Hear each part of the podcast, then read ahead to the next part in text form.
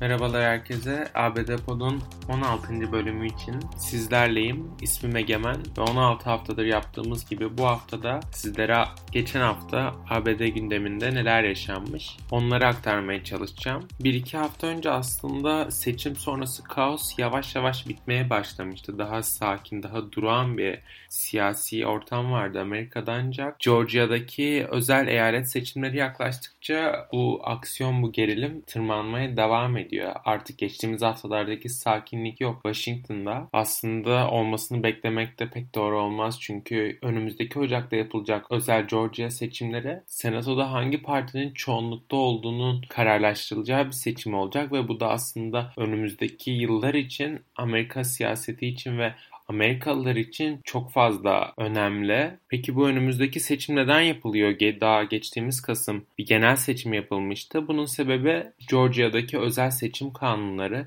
Geçtiğimiz Kasım'da iki tane senatörlük seçimi vardı. İki senatörlük koltuğu içinde yarış vardı Georgia'nın.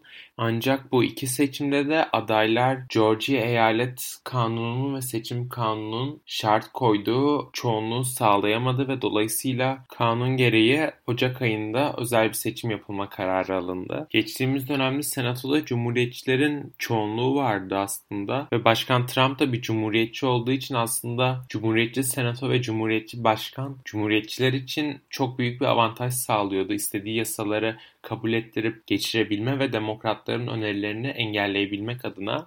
Ancak şimdi Joe Biden seçimi kazandı ve başkan bir demokrat olacak. Zaten temsiller meclisinde de demokratlar çoğunlukta. Dolayısıyla cumhuriyetçiler var olan Georgia koltuklarını korumak zorunda. Ama demokratlar da Biden ve temsilciler meclisindeki demokrat çoğunluğun yapmak istediği reformları ve Trump döneminde alınan kararları geri çevirebilmek için Senato'da çoğunluk olmaları gerekiyor ki aslında zaten çoğunluk olamayacaklar Georgia'daki iki seçimde kazansalar bile. Çünkü şu anki durum 50'ye 48 ve Georgia'da belirsizlik var iki senatörlük koltuğu için. Dolayısıyla demokratlar her ikisini birden kazanırsa 50'ye 50 bir durum oluyor ve anayasaya göre de 50'ye 50'lik durumda yani senatör sayılarının eşit olduğu durumda eşitliği bozan oyu başkan yardımcısı kesiyor senatoda ki başkan yardımcısı da Kamala Harris bir demokrat olacak Ocak'tan itibaren. Dolayısıyla demokratların tam kontrolü ellerine alabilmeleri için iki koltuğu da kazanma dışında bir çareleri yok. Ancak Cumhuriyetçilerin tek koltuğu kurtarabilmesi aslında yeterli oluyor onlar için. Georgia yarışı ile ilgili konuşurken aslında Trump'ın basın sözcüsü Kylie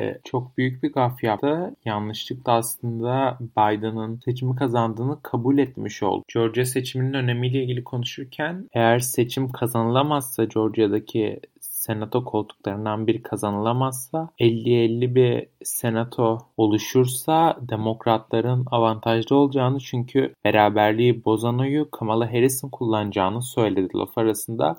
Ama bu da aslında demek oluyor ki evet Biden seçimi kazandı ve önümüzdeki başkan yardımcısı Kamala Harris olacak. Bununla ilgili de herhangi bir açıklama gelmedi daha sonrasında Trump cephesinden. Georgia'daki yarışa bakacak olursak aslında iki yarışında başa baş geçtiği ve seçim gecesi de başa baş bir mücadele yaşanacağını söylemek pek de yanlış olmaz. Çünkü Kasım'daki seçim sonuçlarına baktığımızda bir yarışta %26, %33'lük demokratların üstünlüğü, diğer yarışta %49.7'ye 47.9 Cumhuriyetçilerin üstünlüğü var. Yani aslında Kasım ayında da iki taraf da birbirine çok yakındı. Hatta bir tarafta Perdue ve Ossoff'un yarışında Cumhuriyetçi ve görevdeki senatör Perdue ve Demokrat rakibi Ossoff arasındaki seçimde az kalsın hani kazanıyordu Cumhuriyetçiler. 49.7'de kaldılar. %50'ye ulaşmaları gerekiyordu kazanabilmek için. Ocak'ta da böyle başa baş geçen bir seçim olması bekleniyor dediğim gibi. Peki adaylar arasındaki münazaralara bakacak olursak Ossoff ve Perdue arasındaki münazara tek taraflı yapıldı yani sadece demokrat aday katılım gösterdi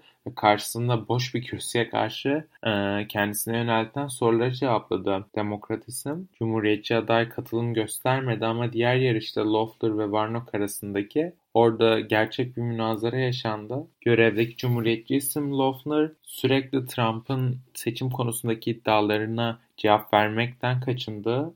Birçok kez yaptı bunu ve rakibini sürekli radikal ve solcu olmakta ve demokratların sol ve radikal olan politikalarını desteklemekle eleştirdi. Bu zaten Cumhuriyetçi adaylarda çok fazla rastladığımız bir durum. Bunun dışında bütün ülkenin gözü kulağı Georgia'da ve Ocak ayında yapılacak Georgia seçimlerinde olduğu için siyasiler de Georgia'ya odaklanmış durumda. Trump mitingler düzenliyor ve düzenlemeye devam edecek.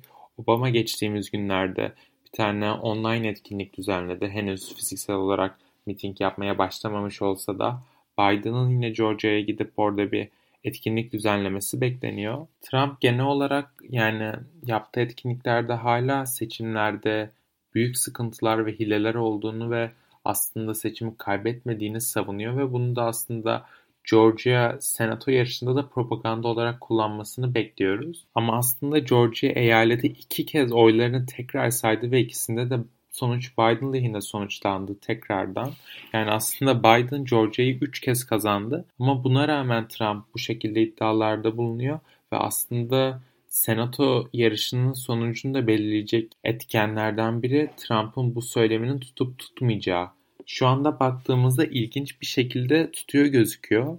Politico bununla ilgili bir araştırma yapmış. Bir muhabir sokakta rastgele gezerken gördüğü 20'den fazla insana Biden'ın galibiyetiyle ilgili ne düşündüklerini ve hani galibiyetini tanıyıp tanımadıklarını sorduğunda tek bir insan bile evet Biden kazandı şeklinde bir yanıt vermemiş. Yani aslında Trump'ın söyleminin zaten kökeninde cumhuriyetçi olan bir eyalet olan Georgia'da tuttuğunu ve hani tutma ihtimalinin yüksek olduğunu görüyoruz. Ama tabii ki demokratlarda bu söyleme karşı haklı ve güçlü bir kampanya yürütüyor diyebiliriz. Trump'ın hala seçim sonuçlarını tanımamasından bahsetmişken Adalet Bakanı Bardan, Trump'a çok yakın olan bir isim olan Bardan bir açıklama geldi. Açıklamasına göre Adalet Bakanlığı olarak seçimde seçimin sonucunu etkileyebilecek ölçüde bir yolsuzluk saptanamadığı belirtildi. Bu da aslında bütün ülkeyi şaşırtan bir açıklamaydı. Çünkü dediğim gibi Barr Trump'a çok yakın olan bir isim. Trump daha sonrasında Barr'ın bu açıklaması kendisine sorulduğunda yanıtsız bıraktı. Demokratların senatodaki lideri New York Senatörü Chuck Schumer, Adalet Bakanı'nın önümüzdeki günlerde kovulacağına dair olan inancını dile getirdi. Bu hafta gündemimiz bu kadar da dinlediğiniz için teşekkürler. Haftaya görüşmek üzere.